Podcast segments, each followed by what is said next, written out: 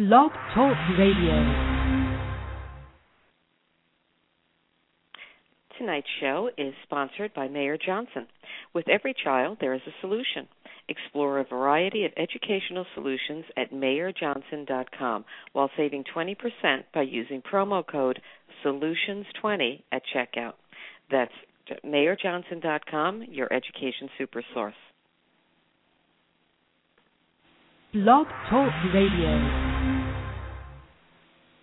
Dynavox Mayer Johnson, your special education super source, is celebrating Autism Awareness Month by giving away a new iPad with nine PCS apps, a copy of Boardmaker Studio, and several other prizes. To enter to win, please go to mayerjohnson.com. That's mayer-johnson.com. And good evening. Welcome to the Coffee Klatch. I'm Marianne Russo. It has been an honor to bring you incredible guests for Autism Awareness Month. And who better to finish off the month than Dr. Temple Grandin? She's making her fifth appearance with us, and she will be discussing her newest book, Different Not Less. And tonight, we not only have Dr. Grandin, but we have two incredible guest hosts, um, Diane Kennedy and Rebecca Banks, the co authors of Bright Not Broken. And again, I wanted to thank Dynavox for supporting us this month and encourage you to go to their website. And now, let me introduce Diane Kennedy, Rebecca Banks, and Dr. Temple Grandin. Well, it's great to be here. Wonderful to be here. And we would like to say that um, we're just so thankful to Marianne for having us on again and also for the opportunity that um, coming up in future weeks, we will be hosting the Bright Not Broken radio show right here on the Coffee Klatch along uh, with Marianne, and we've got some wonderful projects coming up. And we too are so excited about having Temple on today. And uh, Becky and I have both been uh, familiarizing ourselves with this brand new book. We're just so excited about it. It goes in line with so many of the points, Temple, that we have shared with you for some time. And I'm going to let Becky take it from here as she um, talks about um, everything that um, that you try to outline in this book. Yeah, and that's and that's different, not less. That's the title of the book. Right. Right. Right, and we're just I just want to give our listeners an overview first, Temple, to kind of introduce them to what you do in this book, in your new book, Different Not Less. Um, what you've done, I think, is present a personal success story of 14 unique individuals that show the extraordinary potential of everyone on the autism spectrum. And it says on um, the website, where your publisher's website, Future Horizons, that one of your primary missions is to help people with autism, Asperger's syndrome, and ADHD tap into their hidden talents.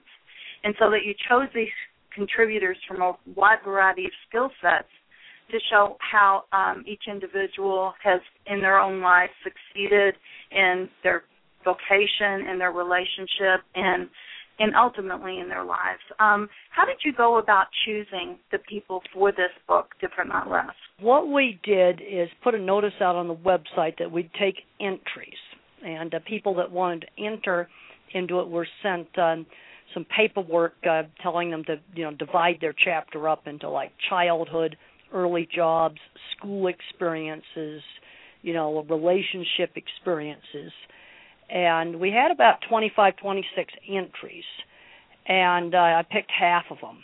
And I deliberately picked a wide variety of people, ranging from a tour guide uh, to a doctor and a, and a nurse anesthesiologist. Uh, there are few. There's two people that are in the tech industry. I deliberately did not fill my book "Different Not Less" up with tech technical people. You know, I want to make it very clear that not everybody on the spectrum is a technical person because you have the visual thinkers like me, they do art and design things. You have the mathematical types, they're the um, techies, and then you've got the word types. And the um, the lady that's the tour guide, um, she's a lover of history, and uh, she finally uh, got a job she really liked, uh, being a tour guide at a history museum, and she had to learn how to how to keep her job. Uh, I think this book's going to be useful to people people on the spectrum to show them that yes, I can succeed. And the different stories were not easy. These people had a you know tough road. They had to they had to work really hard to achieve the things that they achieved, but they did achieve them. And another reason for doing this book was uh, there are a lot of younger people with autism or Asperger's that just think they just sort of, you know, kind of discouraged and don't think they can go anywhere. And I wanted to show them that yes, they definitely can uh, go somewhere, but they're going to have to work hard at it. And that was the whole point right. of doing different, not less. Also, to be included in the book, they had to have been self-supporting all their lives and have not collected any Social Security.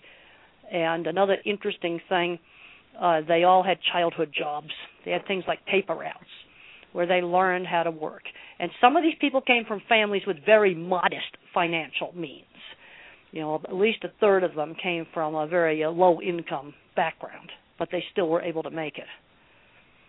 Right. I think it's interesting, Temple, the the diversity that that you have put in there, and we've got some questions coming up to really um, uh, delve into that as well. A really curious question that we have as well about um, the the side that we see sometimes and we don't see from the male versus a female with um, with different things on the spectrum. But the first question that I'd like to ask you is a recent article just came out, and we've been talking about this um, about the autism surge. The CDC that released their shocking report about the huge numbers.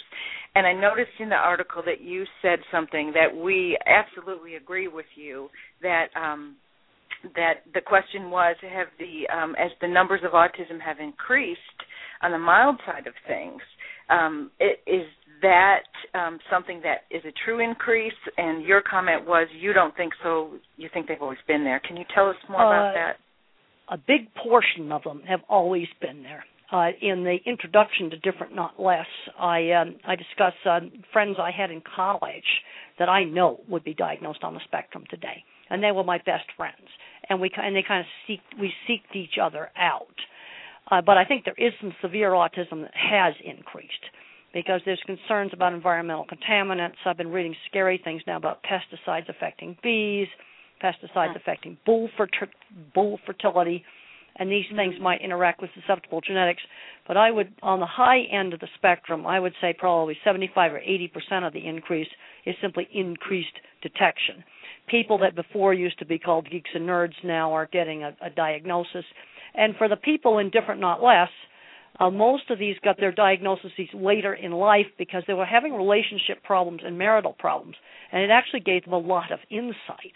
But the I have one lady in there that was a computer person, and she got diagnosed after her dad died and she was just devastated by the label. She didn't want to think of herself as being damaged. Mm-mm. but the ones that where it helped them with their marital lives it was definitely a relief to to find out why they were the way they were Right, and and we would totally agree with the with the thought of you know there's a lot of people and my son included, which was part of of my uh, input into Bright Not Broken is when he said to me, "I'm really tired of feeling like I I'm broken. I'm not broken. I just need some guidance and help to get to the part of me that I know is exceptional." And I thought that was an, uh, just an incredible insight because um you know it is a fear it's it's the labeling of if i have this then i must be broken instead of focusing on what you you know what you're exceptional at well i mean when you look at people out silicon valley i mean half of silicon valley's got some degree of autism i mean steve jobs would definitely be diagnosed on the spectrum einstein didn't talk until age three a lot of school systems would put him on the spectrum. The live Aspies out there, I'm not going to mention any live ones. I only talk about the dead ones. But uh, because the live ones might get angry about Right. it. Um, Right. But it, you see, the thing is, the kind of social communication disorder problem, it's a continuous trait. In fact, in the DMS-5, they're going to take Asperger out and change it to social communication disorder and say that it's not autism. Well, scientifically, that's actually rubbish. Um, you know, and they'll say to have autism, you have to have social communication plus repetitive um, behavior and fixated interests. And I think some of this um, changing the DSM diagnostic criteria is for funding reasons. They want to have less people on the autism spectrum. Which it brings me to a question that, that I had wanted to ask you in terms of DSM 5 and social communication disorder. If we're going to pull the funding for these therapies for the kids, and because they have a diagnosis that as of right now, insurance does not cover therapies for, how do you think that's going to impact the higher functioning individuals? Do you think this is going to leave them kind of in the same place that the individuals in your book are, where they were cast about and they had to find their own way rather well, than having a lot of the people in, in a lot of the people in different not less um uh the only you know there some of them are my age so when they were young nobody knew anything about autism. See one advantage you have today is there's so many good books available. Like there's all of tony attwood stuff. I i think different not less is going to be helpful. There's a lot of very good books available. There's information on the internet available which just wasn't available before. And i think people need to realize that this social communication disorder, Asperger's, high functioning autism, whatever you want to call it, it it's it's a behavioral profile. You know, they can't do a blood test and say that you've got autism. And mm-hmm. and you can read and and I've had people come up to me in the airport. I have had a couple of wives come up to me at the airport and they said, Thinking in Pictures, that's one of my earlier books, you just saved my marriage because now I understand my engineer husband and all they had done is read the book you know, and that can give insight. But these, but you know, many of the people in different not less are 50 and 60. So when they were kids, uh, there was none of the you know materials didn't come available until the late 80s and the early 90s. Uh, you know, that's when things really started to get really readily available.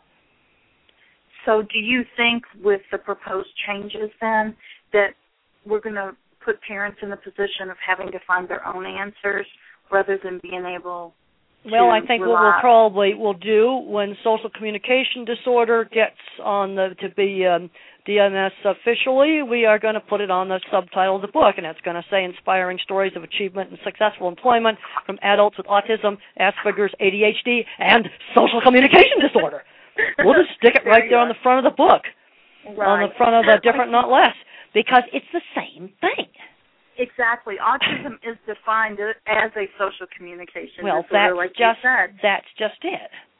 And oftentimes, with a higher functioning population, the repetitive behaviors and the in, the specialized interests, um, the repetitive behaviors are are often manifest in thought patterns, not necessarily obvious behavior patterns, which is why well, you can have obsessive, get missed. Yeah, obsessive kind of the, uh, thoughts. Right, exactly, which makes it hard for people to get diagnosed when they're not seeing the repetitive behaviors that so people people associate well, there's with some es- estimates that you know a lot of people, you know, quite a few of the Aspergers are going to fall into the social communication. But when mm-hmm. it comes to doing therapy with them, it's the same. But one of the things that's important in the therapy is the insight. I found that for myself, the things that helped me the most was reading other people's first person reports. That was mm-hmm. very very helpful to me. And and and then all the a lot of the research about how the brain works. Those were the things that I found helpful, and this is one of the reasons why I'm so interested in the brain research. And uh, and I've had a chance to get my brain scanned on the most state of the art scanner in the world at the University of Pittsburgh. It was very very interesting. They found out why my language learning was messed up. Wow. That's but wonderful. that they found the visual part was really thick. no, it was like I mean, this scanner is it, the Defense Department that had paid for this scanner to use on veterans to look at head injuries, and there's no mm. other hmm. scanner like it. It can track all the white matter circuits. But I want to tell people, you don't need to be running out and trying to do this stuff. First of all, it's not in a hospital. And second of all, everything that they have found inside my brain showed up clinically. And what that means is Okay, language problems showed up. The fact I have more associative thinking, a big visual circuit, um, a, a, a strange auditory circuit. My fear center was bigger. Well, I had horrible panic attacks all through my 20s until I took antidepressants. Mm-hmm. I mean, the symptoms show up clinically, but showing up on the brain scan also showed up clinically in my behavior and how I felt and how I did my thinking. I've got a defect in the parietal area, and that explains why uh, I can't multitask and my mathematics is so messed up. Well, let me ask you something uh, back to your book for a minute because you're talking about research, and so much of autism research for years focused on males. And you've profiled a number of women in your book. Did you discover that their experiences differed markedly from the experiences of men, or one of the you... things that we've found is that more women seem to write up send in entries. And one of the problems I had when we were picking out the people for different not less is I had to make sure I had enough men. Hmm. You know, I had they when you look at some of the books that have come out, you know, a lot of girls write up books and and the guys you know, guys write up books too, but we had um I, don't know, I just remember going through the stuff and I had lots of girls and I had to make sure I had enough men in the book. You know, I wanted to really represent um you know represent uh, everybody ranging from low level jobs to very high level jobs the visual thinkers uh, the uh, charlie the tour guide uh, is a word thinker. She loves history. And i put her first because i wanted to put somebody first that was definitely not like me and was not a tech a techie Right. i want to get Well- that wide uh, wide variety and different not less Well, and I love Charlie's story where she says that it was the need to survive that led her to discover and develop social abilities that few autistic people really get to develop the public speaking, how to modulate her voice, um, awareness of what her audience needed while she was taking them on these tours because essentially at first she would bore them to tears and she Yeah. was at risk of losing her job. Yeah, that's right. And so I really enjoyed um the way that she she describes having to well learn and you to learn you learn public speaking by by doing it. And i can remember when i was getting ready to do my very very first uh, paper at the american society for agricultural engineers on cattle handling equipment and i practiced my speech to tom he was an old engineer at a feedlot construction company i was working at and Tom gave me some very good counsel. He says you're way too critical. You're just criticizing the existing equipment too much. You can't be so critical. And I took his advice and modified my talk. And you know, coaching. You know, I had I had people that coached me, and you get better with doing things. Another thing I've done in different, not less, if you can page through the book, and there's lots of And Mhm. so you can kind of page through the book if you're interested in employment. You can page through the book and find subheadings about that. If you're interested in relationships, you can flip through the book and just read the parts about relationships, or the parts about school, or the parts about bullying. And that was a huge problem for a lot of the people Yes. and how Yes. they dealt with it. And and and I spent a lot of time putting those subtitles in. Also, want to thank thank Teresa Corey, you know, for working on the editing. You know, we, a lot of the material required a lo- a lot of organization. And then Mhm. once we got it organized, I went. I spent um, hours and hours and hours reading it very carefully and putting in these subtitles so that if you're interested in special interests, you can go through there and pick out the parts about people's special interests, and you can, um, you know, kind of page through it and just read the stuff you want to read. Something I as we talk about Temple the difference here and some of the differences between males and females that I want to point out and also pointed out is one of just one of the most fantastic resources about you and that's your movie uh, where Claire Danes portrayed you um Temple Grandin in the movie Oh, and she did a I think job. she did, and I think I think one of the scenes that came to my mind when we, we were discussing this was, and again, it's part of being bullied was when you were being bullied because you were a female, and that just wasn't accepted at that time in that field, and especially um, to give you any credit for having the expertise in the technical field. Um, can you talk about that? Um, well, another thing, when I was in my twenties, um, a lot of people thought I was kind of mentally retarded and that I was kind of stupid. And Mhm. I had a huge urge. I wanted to prove to people I wasn't stupid. So I went to every feed yard in Arizona and I worked cattle so I could um learn how to how to design the facilities. I did not learn that stuff overnight. That required a lot of work. That's why my employment book's called Developing Talents because you've got to work on on developing things. Uh, you know, if you're good at arts, you're going to have to work on it. You know, uh, Charlie had to work really hard to learn how to become a good tour guide and keep her job. You know, unfortunately, she had some people that that coached her instead of just having her get fired. You know, I had people that coached me. I had problems at the Arizona Farmer Ranchman, and we had a new boss, and he was going to get rid of me. And Jackie, the nice graphics lady, said, "Oh, this new boss, Jim, I think he's going to get rid of you. We got to get a portfolio together of every article that you've ever written and paste it in a scrapbook and show it to Jim." And we did that, and he was just flabbergasted that I wrote so many good articles. So then he kept me instead of firing me.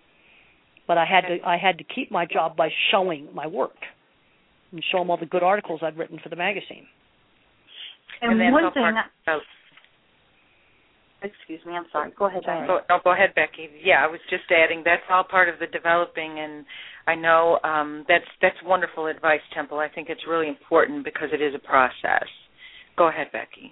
And one thing that I noticed in the stories that that you include in different, not less, is how many individuals had someone step in and mentor them, or teach them how to dress, teach them how to acquire the job skills, warn them when a boss was angry, because these are social vocational I had people that did the same thing with me. right, and that you know, seems like the to be a universal experience.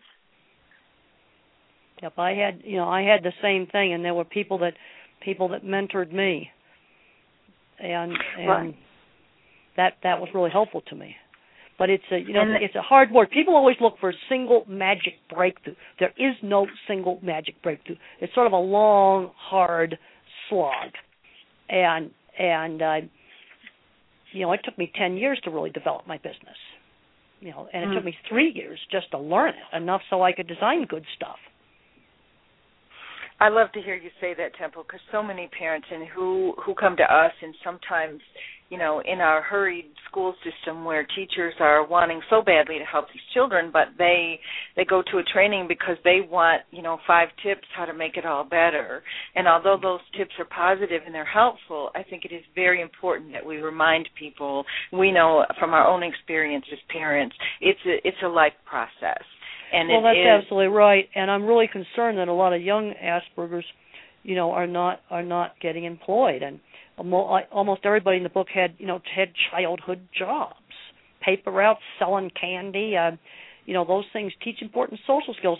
I was just up at the uh, Liberty Science Museum in Newark, and they gave me an award for you know helping awareness in science, and that was a total geek techie event. And um, they have a program there where they have junior docents when kids get to be uh, 14, and they get all the little math geniuses, and they let them, um, you know, be tour guides in the museum.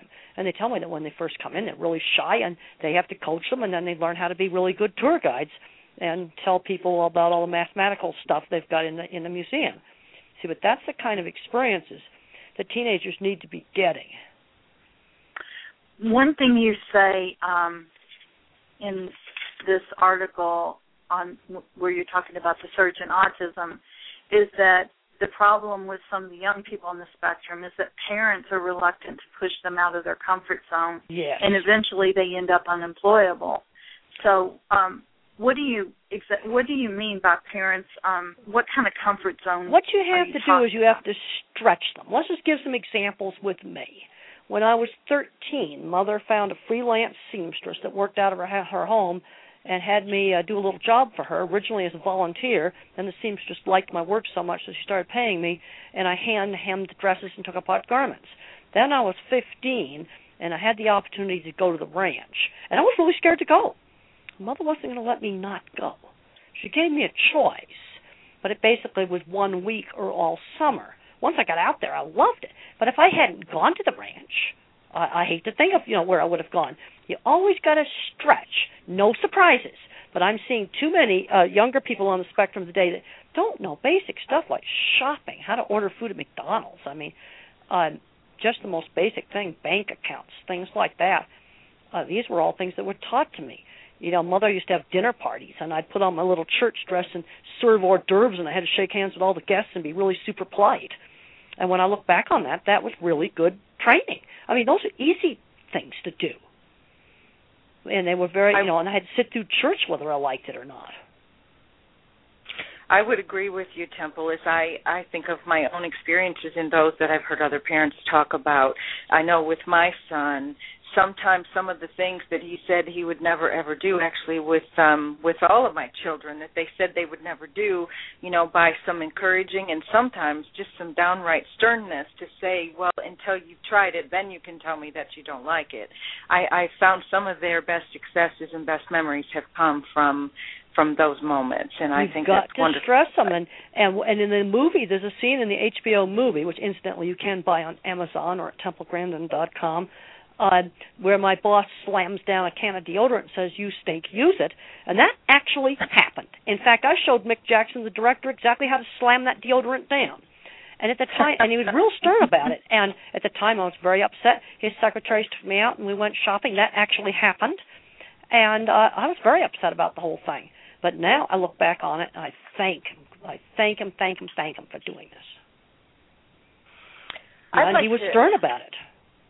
Absolutely absolutely Do you think some of the parents' reluctance also comes from um, the fact that when children are pushed out of their comfort zone, they tend to have meltdowns? There are a lot of times where children you don't, do it. You, the adapt trick to is change. to not push it to that point. I talk about stretching. No surprises. The ranch, going to the ranch was not a surprise. You don't do that. Everything is known up front. It's stretching. You know, like let's say I'd gotten this do it the sewing job and I'd hated it. Well, she wouldn't have made me do it. She probably would have made me do it like maybe three or four times, and then she would have let me get out of it. Uh, they she also they also got me into a childhood boating program that was very badly run, and I did get out of that because the my little sailboats and almost uh, uh, you know they weren't watching me right, and I almost got blown out to sea, and somebody had to rescue me, and that was the end of that program. It was a pretty bad program, and and uh, I did get out of that, but I but in that program I had to go out and I had to fight. It would have worked if it had been better organized. The counselor was real young and it just was real poorly organized. But if you, if you don't stretch these kids, they're not going to develop. You've got to push just slightly outside the comfort zone. Otherwise, uh, they don't they don't develop. And I'm seeing too many kids that are on Social Security and they're playing video games. They're programming video Mhm. games. I'd be real happy about that. Or making phone apps. Oh, I saw a great phone app today. Um, Google Earth. We were we were flying around on Google Earth and looking at all the meat packing plants where I had equipment I've designed, and you could zoom in and you could see all the all the equipment up on the roof. that was really fun. But You know, that was that I- was a teen who that was a young person, a young adult who had designed that, or Uh, no, I no. They Oh. there are some apps that young adults have have designed, but we need to be getting teenagers into things.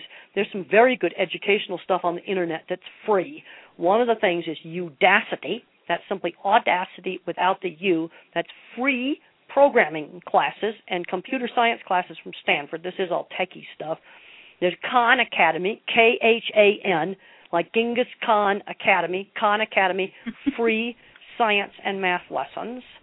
Uh, uh, Google uh, SketchUp has got all kinds of fantastic programs for kids. Type Google SketchUp, that's a 3D drawing program. There's lots of wonderful things. Free classes at Stanford, type that in.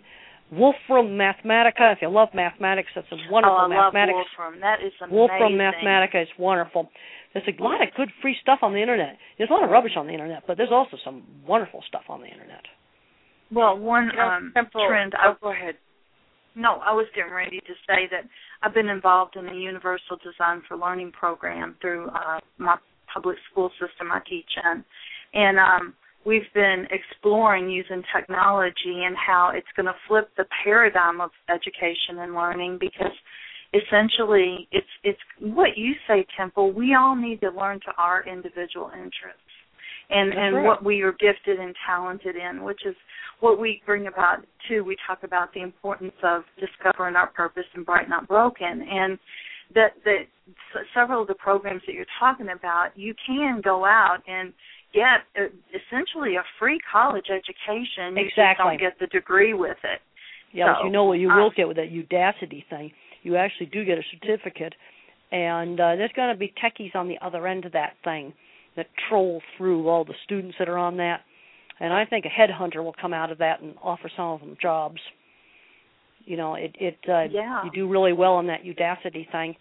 Um, you know, there'll be compute tech companies looking for smart kids out there.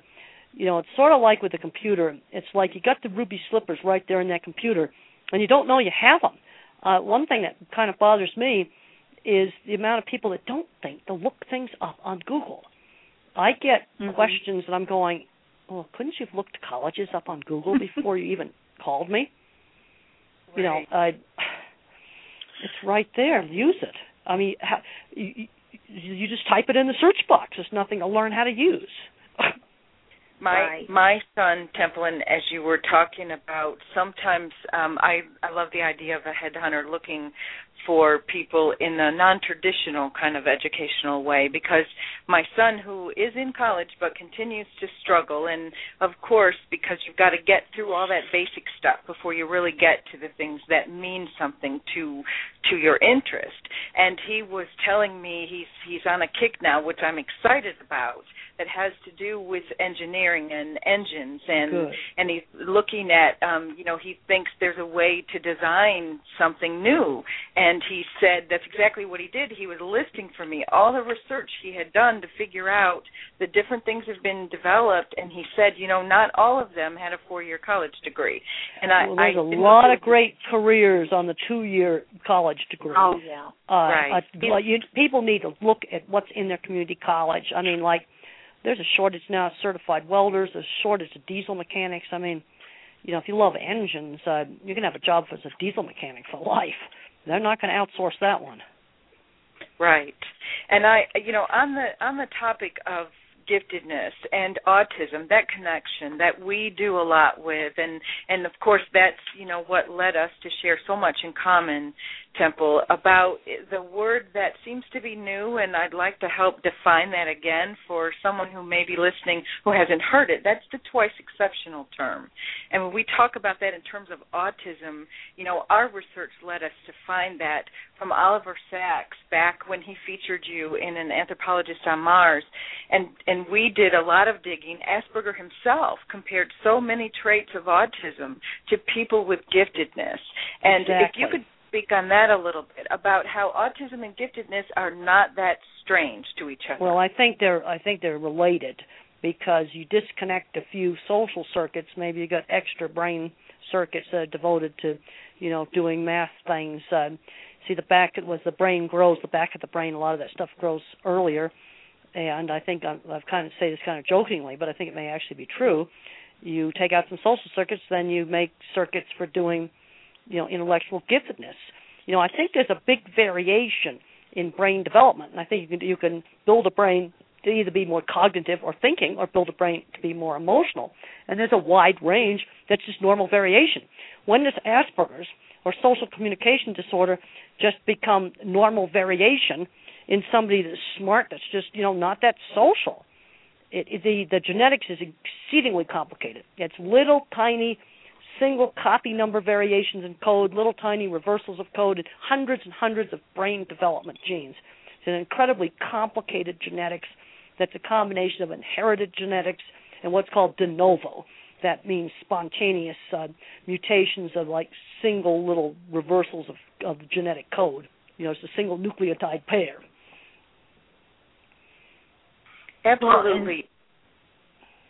Oh, I'm sorry. I was going to talk too about the gifted, and so often children with Asperger's and the giftedness exhibit behavioral problems that are Yes. misperceived in the classroom, and that I think Charlie, um, the first woman, the whole, the tour guide, talks about how her experiences in school began, and she was perceived as a behavioral problem. She was seen as gifted. A lot of the individuals in your book are are gifted. Well, that's right. gifted. Other thing that that that's um, got a lot, a lot of the people in different, not less, um, have sensory issues, and I've got you know subtitles there if you want to just look through sensory issues. Uh, you want one go Stephen Shore talks about a sensory Mhm. nightmare at an accounting firm. Um, it's it's uh, you know the fluorescent lights may bother you, or you can't stand working in an open cubicle because you need a quiet place to work, or You can't stand too much noise. You know, like a noisy sports bar would just be sensory overload. And one area where there needs to be a lot of research done on treatments is sensory problems. I don't know why they're so slow on the DSM on not putting sensory processing disorder in the DSM because it's a really real problem, and it can be extremely debilitating to have extreme sound sensitivity or or sensitivity to flickering of fluorescent lights. Dr. Lorna Wing, who we, as you know, we have used a lot of her work, and she was one of the early pioneers in autism, especially helping us understand the social communication aspects. But in recent years, some of her colleagues have done a lot of study out of Wales and uh, London. They've they've done a lot about sensory, and I think you're right. I think more of that research needs to come forward, and hopefully it will expand as um, as more of it's I'm done. talking about sen- see one of the problems with doing sensory studies in autism or Asperger's is if you take 20 people labeled high functioning autistic or Asperger's and you do some sensory treatment like maybe the colored lenses they might work on only 3 or 4 people and then you say well it doesn't work because it didn't work on the other 7 or 8 of them or or you do something for sound sensitivity well, maybe only half the people have sound sensitivity. See, the problem is, is the sensory issues are extremely variable, and we need to be assigning subjects to experimental treatments based on what exactly their sensory problem is. And you can have these sensory problems with autism, you can have them with dyslexic, you can have them with nonverbal learning disorder, you can have them with Asperger's, you can have them with ADHD, and you also can have sensory problems with head injuries. You can get some of the same sensory problems. Mhm and unfortunately because each individual is different they're going to process sensory sensory input differently. And well, so that's that right. the lenses and, and, that work for three or four people they're working for those three or four people. But we're not going to come up with a one size fits all therapy for sensory processing well that's right like on the visual thing where some people see the flicker of fluorescent lights and they see the print jiggling on the page. There's some very simple things you can try. Try printing your homework on pastel paper. Try every different color of light blue tan light gray uh, light lavender try different colored glasses like pink and light blue and and until you find ones where the print doesn't jiggle. And it'd be pretty stupid to flunk out of school because you didn't experiment with colored paper and colored glasses. Even if it only had had a 10% or a 5% chance of working you're talking about something that doesn't even cost anything to try it. Right. Absolutely. And the risk and the risk and there's is no risk. not great. Which you is, could which is experiment with the uh, colored background on your computer too. Right. Right. And that's a Temple we did want to touch on briefly. We noticed that you did add the chapter in the back of of different not less about the DSM and and the controversies uh, aside from the autism surge. Just like we spoke about forever and really have made a point about in our in our um, collaboration on Bright Not Broken that's the medications and what this new DSM will do to unfortunately drive those in a very dangerous way in in the preschool population and in youngsters. If you can just oh, touch on that way way too many powerful antipsychotic drugs being given to five year olds. It's absolutely atrocious. And I've talked to some of the really good doctors that are also uh, research scientists. They're horrified about it. They're worried about long term effects. You know, basically on little kids, I'd rather try some of the diets first, some omega three fish oil supplements, maybe some of the vitamins or the probiotics or something like that. You know, there is a place for medication. Uh, when I got into my teenage years and 20s, I had horrible panic attacks because my fear center is bigger than normal. Now, that's not true for everybody with autism, just some of them. And antidepressant medications really help me. I know a lot of people where a little dose of Zoloft really help them. And if you're interested in medical issues, uh, you can read about them in in in um, The Way I See It. That's one of my main autism books, The Way I See It. But it has to be the second edition. The first edition has no medical information. Also, Thinking in Pictures has got some medical information has to be the 2006 version. And then that's still current, but I'm just horrified at the amount of drugs that are just given out like candy, and uh, the atypical antipsychotics, things like Abilify, Seroquel, and Risperdal. You've got problems with the kid getting really fat, getting diabetes, uh, getting uh, tardive dyskinesia, which is kind of a, a Parkinsonian like nerve mm-hmm. shaking problem. It, it's just absolutely horrible. And, and and then on the other hand, there is a place for medication. There are some older teenagers and adults where with extreme aggression problems, where a little bit of Risperdal when it's used very carefully and conservatively, you know, can really work well. But it's given out to way too many young children, just like candy, and I'm just horrified. And, and don't I, you also think, think that? Oh, I'm sorry. I was getting ready to say, don't you think the doses that they begin them on? You say very conservatively. You want to use the lowest the possible doses, the lowest possible doses that will work. In fact, there are some people where Risperdal in an extremely low dose. I mean, a quarter of a milligram a day for a grown-up uh, helped on sound sensitivity. Another thing that helps on sound sensitivity is have the child initiate the sound. Like I was terrified of balloons when I was a kid because I was afraid they'd pop. And so to get over that, the thing to do would be to blow a balloon up just a little bit and pop it where it makes no noise. Gradually blow them up bigger where I'd take a pin and pop it. And and the, the sounds are better tolerated if the child initiates it. The kid can't stand going in the noisy supermarket. Then you develop some kind of signal that when he's had enough of Walmart, he can give a signal and be taken out before he has a meltdown. Then gradually work on trying to tolerate a bit more Walmart. But then there are others that if they want to get serious work done, they're going to have to have a quiet place, and they're going to have to be against the fluorescent lights. Otherwise, too much information just comes flooding in, and they can't filter it out. I think Temple, and going back to the DSM for a moment, that really is where we get the license to to trial and error with these medications. And some of these diagnoses, I know that autism has been, of course, you know, one of the biggest issues, and and we too are concerned because of the of the mild, uh, what's considered mild, but yet very troubling to some people's lives, and and not being able to get a diagnosis in the future is very scary. At the same time, one of our issues, and as you know that we've been so concerned about is the the ADHD path that leads to oppositional defiant, which is oh, really oh, where bad. a lot of these meds are going, and that these diagnoses we feel it it's like you know where are they going to go if they're if they're squeezed out of autism? They're going to be shuffled not just in the social communication area but they could be shuffled over into the new uh, temper dysregulation. I think they've changed that a couple times but that's a, a high high suspect for adding these medications. Well the other thing the thing that saved me was after I had horseback riding taken away for 2 weeks when I was about when I was about 15 I um, switched from anger to crying. I couldn't control emotions, so I switched emotions. I don't really know how I did it, but that saved my career. And uh, about two weeks ago, I watched 60 Minutes, you know, and they were shutting down the shuttle and laying off all the mm-hmm. people at Cape Canaveral, and these people at Cape Canaveral were crying on camera and walking off. Well, that's probably why they were able to keep their jobs because they cried rather than get mad. They weren't. They'd been throwing things, they wouldn't have been working for NASA. And so one of the ways to avoid all the drugs is you switch from anger to crying.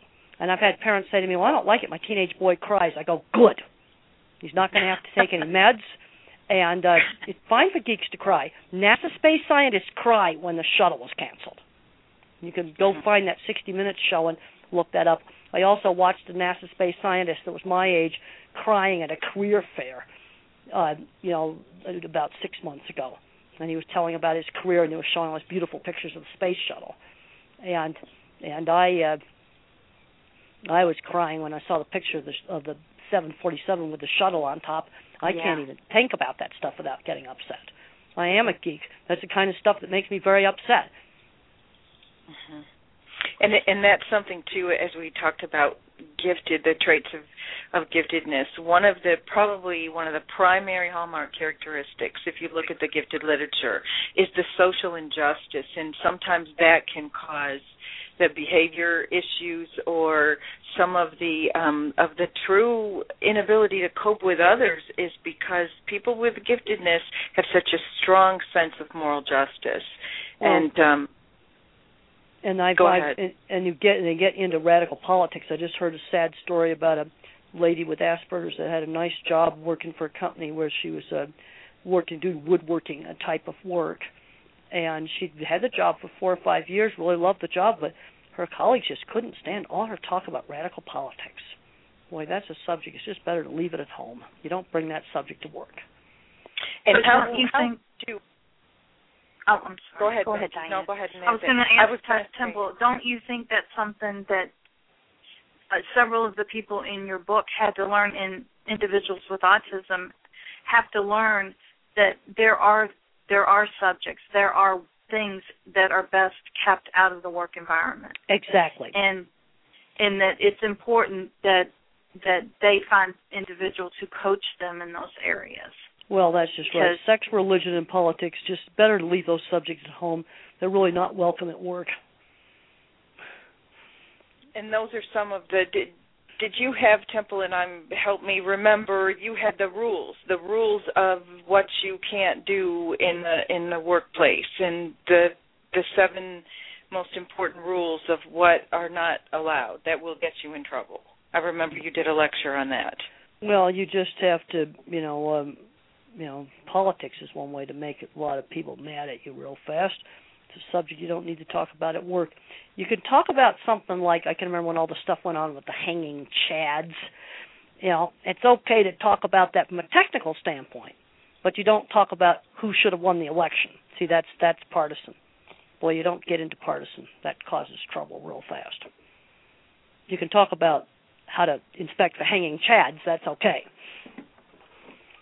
And what what do you think parents can do, even for young children, to help prepare them with those social challenges of I have when to they are learn by specific example. You got to get them out in the environment. Let's say I was serving hors d'oeuvres at my mother's dinner party, and I talked about something inappropriate. You know, let's say some sex thing, and I talked about it inappropriately. Well, mother would pull me aside and make it very clear to me that that was inappropriate, and I might even possibly have a, you know, a loosened TV for doing that you know, there's certain things you don't talk about at dinner parties. So you have to address something when it happens. When yeah, you've got to get kids out in the real environment. You can't teach them with a fake store or fake this or that. You got to get them out there and they got to go up to the counter and order the food at McDonald's, or they got to learn how to shop. And then when they make mistakes, you don't scream at them. You pull them aside and you explain what they did wrong, and then you go to another store and do it. And the next day you go to Burger King. You know, it, it's You've got to teach these things in the real environment. And when social mistakes are made, you just correct them in a real matter of fact sort of way. You don't scream and, no, you give the instruction on what you should have said or should have done. And something I find interesting, Temple, is that you're saying that it needs to be repeated. The instruction needs to be repeated in order for it to to take hold. It's well, they also have to learn. They they learn everything by specific example. Right. You know, if you want to teach a kid, you know, let's say a younger kid not to run across the street, you got to teach it in many different places. You got to have good table manners at home, good table manners at school, good table manners at, you know, at Granny's house, and good table manners when you go to McDonald's. It it that is a rule, and you enforce that rule in many different places. Then it will generalize, and you probably have to teach it in probably five or six different places to make it generalize because they're bottom up thinkers. Right. And be, and right. generalizing doesn't come instinctively to a No, uh, it does not. No, it That's doesn't. right. And and you know all this diagnosis stuff. Um, you know the thing that kind of shocks me is how people get locked into the label. I'll have parents come and say, "Well, is my kid autistic or is it PDD, NOS?" And I'm going, "You know what? It doesn't really matter." Okay, let's just. Uh, is he working at grade level in school? Does he talk? You know, I mean, I'm trying to find out how well he functions. Okay, now what problems is he having? They get I'm a I, I you know and I'm a visual thinker so I I I don't get hung up on the labels because I see the kid. And it makes me really crazy that when I go to the science museum and I see this little boy there that's a little math genius so he did this fabulous math uh, demonstration and then I go to an autism meeting and I see the same little kid like that and he's going nowhere. And the same little kid and that's what makes me really upset. Mhm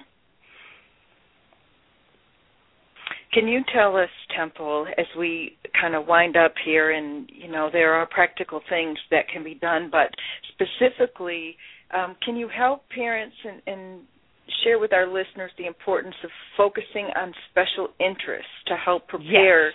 children, especially with autism, for future employment? Well, yes, because you want to take special interests and broaden them out. I mean, if the child likes trains, well, maybe he could do a, a job involving trains when he grows up um, when I was at the Science Museum in Newark, they were telling me how much the Asperger kids loved the Transportation Museum. Well, you, and what you got to do is take that special interest and broaden it out. In other words, if the kids, little kids, just drawing pictures of trains all the time, well, let's do a picture of the station. Let's do a picture of a place where a train travels to. Let's get an associative link back to um, back to trains. You know, broaden out the fixation. My science teacher did that with me. I was all fixated on cattle chutes and my squeezing machine, and my science teacher said to me, "Well, if you want to find out why it relaxes you, you're going to have to learn how to read scientific journal articles." Well, I didn't even know what a journal article was. Takes me into the library, and we didn't even have a Xerox machine in those days, and I had to read journal articles and write the the summaries of the journal articles down on recipe cards because there were no copiers. It's a lot of work in those days. And he said that's what real scientists do. And and um got me uh he says, Well, you know, you're gonna have to study all the science if you want to learn why the pressure has calmed you down. You know, he took my fixation and used it to motivate me to go into a career a scientific career. And do you think, Temple, those same special interests, and I know we have talked about this, that um, that is also a way to teach social skills by putting them in like groups with other exactly. exactly. we want to get kids in in then when they're in high school they need to be getting into childhood jobs and that's you know that's really shown off in different not less. But get them into things like boy scouts uh you know future farmers of america computer club google sketchup band school play school newspaper all of those sorts of things. And they've got to learn how to work with other kids because I think scouting's really good, but one kid got Eagle Scout and he didn't have to do any projects where he had to cooperate with somebody else. Well, that's a big mistake. He should have had to do some projects where he had to cooperate with other people because he got to learn, you know, how to do that. And I'm seeing some kids where autism is totally becoming their fixation. And all they can think about is becoming an autism advocate.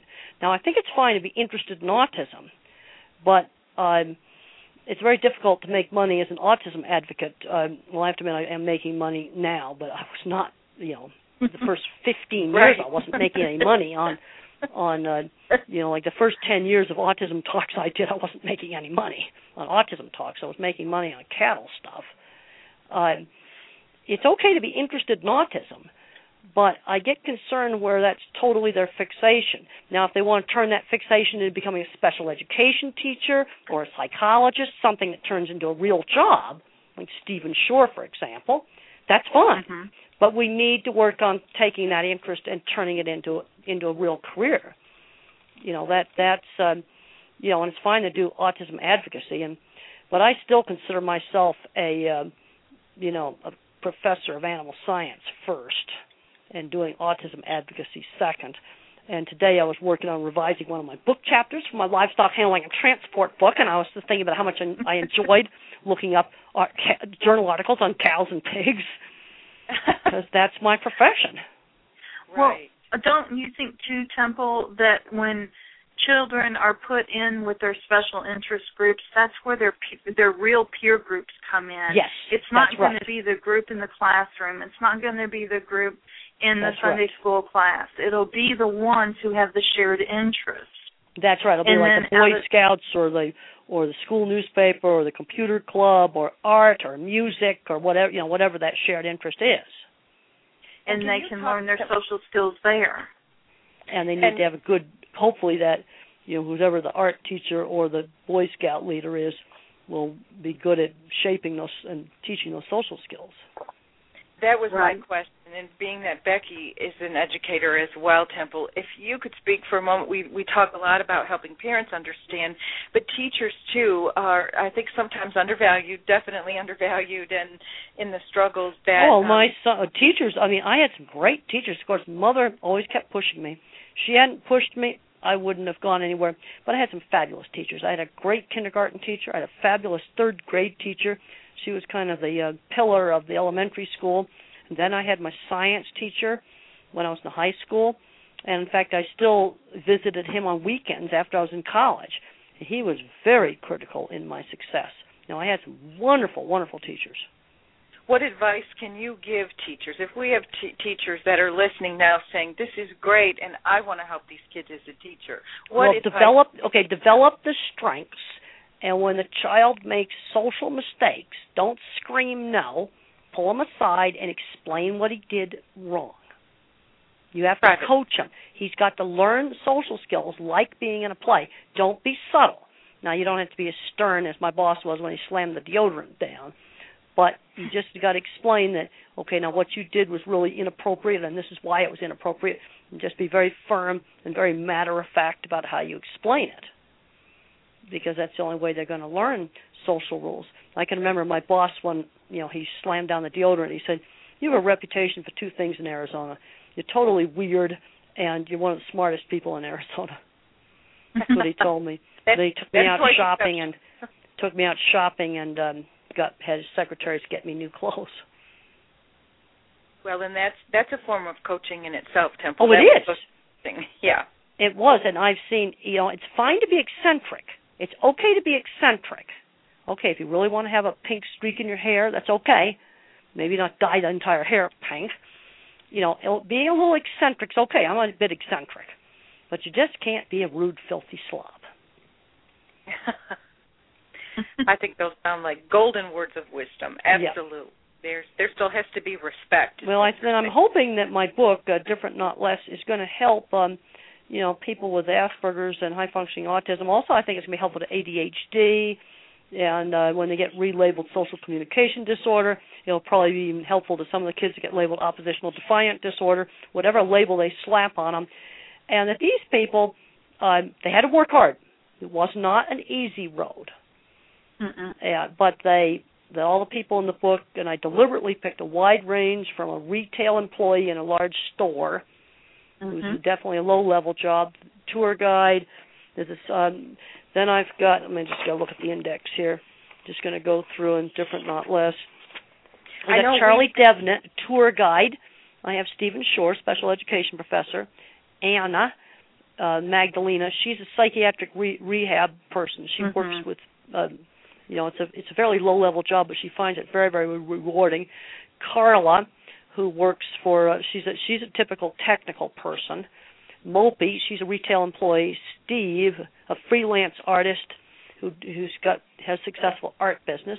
Anita lesko a nurse anesthesiologist.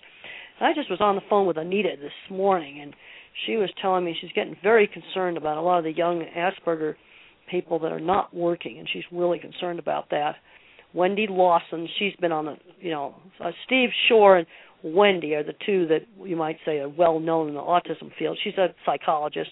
Neil, who's a veterinarian, and veterinarian, and he's from Scotland, and the veterinary degree in in Europe is actually a six-year degree. It's like a well, it's it's here it's eight years. It's six years in Europe, and then Kim, who's a doctor, and Robert he um, he uh, uh, does computer uh, you know web page support things like that. Lenora she worked as a dance choreographer and she works in the autism community. So I've got some people where their profession is in autism. I've got two people that have jobs in the autism field.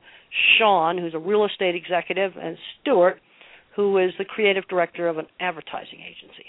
So there's a wide range here we had the pleasure of meeting Sean Jackson with you, Temple. Oh, yeah. It, it was exciting, and we had quite a lengthy discussion with him as well too, as he discussed a lot of the things that he put in the book about. And you know, to meet Sean, I mean, he he looked like he was very confident, and and he has been very successful. And I think it is enlightening, and I'm so glad to see that he shared his struggles and and the point that you point out that although these people have attained a level of success by trial and error in some ways, and by learning and like you said, developing, it's important to show because that amplifies these hidden deficits that their struggle at times wasn't anything but mild. No, That's no. These we, people, you read these stories, uh, and and every every one of the uh, chapters in there is written by the person themselves. I did mm-hmm. not. The only thing in each chapter I wrote was just a little intro thing, but everything else is in their words. Now we did do editing on it, but it was mainly editing to move uh, chunks around, what I call chunk editing. That had to be done with my book Thinking in Pictures because, you know, sequencing is a problem. They also wrote their, uh, if you look through this big, huge subheads of relationships, employment, school years, they were sent a form to write their stuff on that started out because uh, I was trying to like pre-edit it because you know us Aspies we ramble and I'm really bad at that. And the only way to prevent that is you have to have a um, an outline. So each person was told to do an introduction, and then I'd put subheads in. uh, early years, and then um, and then school years, employment, relationships, and then kind of you know concluding a conclusion. In each chapter, that's the main big headings, and then there's lots of subheads that I put in there, and and uh, so you can kind of go through the book and see how each person, you know, handled different things. And no, they had to work hard. They had to work hard, and some of them come from very very modest uh, backgrounds. One of the people is a, immigrant. Uh, you know, they were dirt poor. You know, so you know, people say, well, they couldn't have made it unless they were really rich. There were some people in here that were definitely not rich. Well, and, and one thing that I got through all of this temple is their resilience.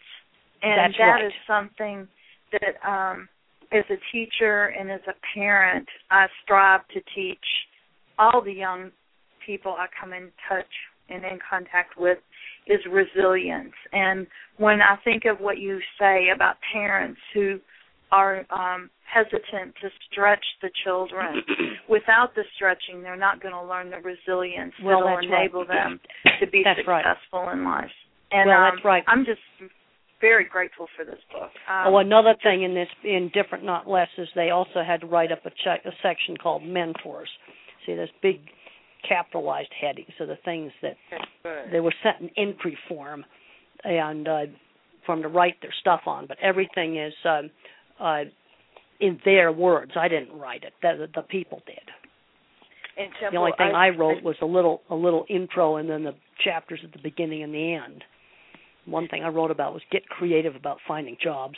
You know, like find the back door, show your portfolio to the right person. That's how I, I got think into things. Temple, you mentioning the word mentor leads us to just the perfect conclusion for this talk because knowing you, we've we've worked together now since the the um, foreword you wrote to our first book, The ADHD Autism Connection, and you have been just such a fantastic mentor to both Becky and I. Good. Um, just in encouraging us yeah. to take on some of these hard subjects. I mean, that was a tough subject, and and I think um, you know, in some ways, it is. It seems simple, but it's difficult to make uh, people understand the the triumphs and the challenges that come with being twice exceptional. You know, that come with being different, not less. And oh wait a minute, I, my my cell's ringing. Just a minute. We are very thankful for you, and I think um, as we wrap up this program, Becky, would you like to add anything, and we can let Okay. Temple go? Okay. I Let me just want to thank her for being here just a minute. and also um, just encourage everyone to listen on May 16th when we have um, a special guest talking about Twice Exceptional and the social and emotional needs of gifted children who are indeed bright, not broken, and different, not less. Thank you so much, Temple. We've just been so honored to have you Well, today. thank you so much for having me on the program. Sorry about a little inter- interruption from the cell phone. That's okay. And I should have had it turned off. Marianne Russo is just a wonderful, wonderful advocate, and we are also very grateful to her and the wonderful um, program she has here on the Coffee Klatch. We thank you so much. okay, well, great. Well, wonderful to be on the show, and I'm going to have to sign off. Thank you, Temple. You No. have a good evening. Wait a minute. Bye. Okay. Um. Okay. Well, th- thank you so much for having me. Thank you for being here. Okay, great. All right.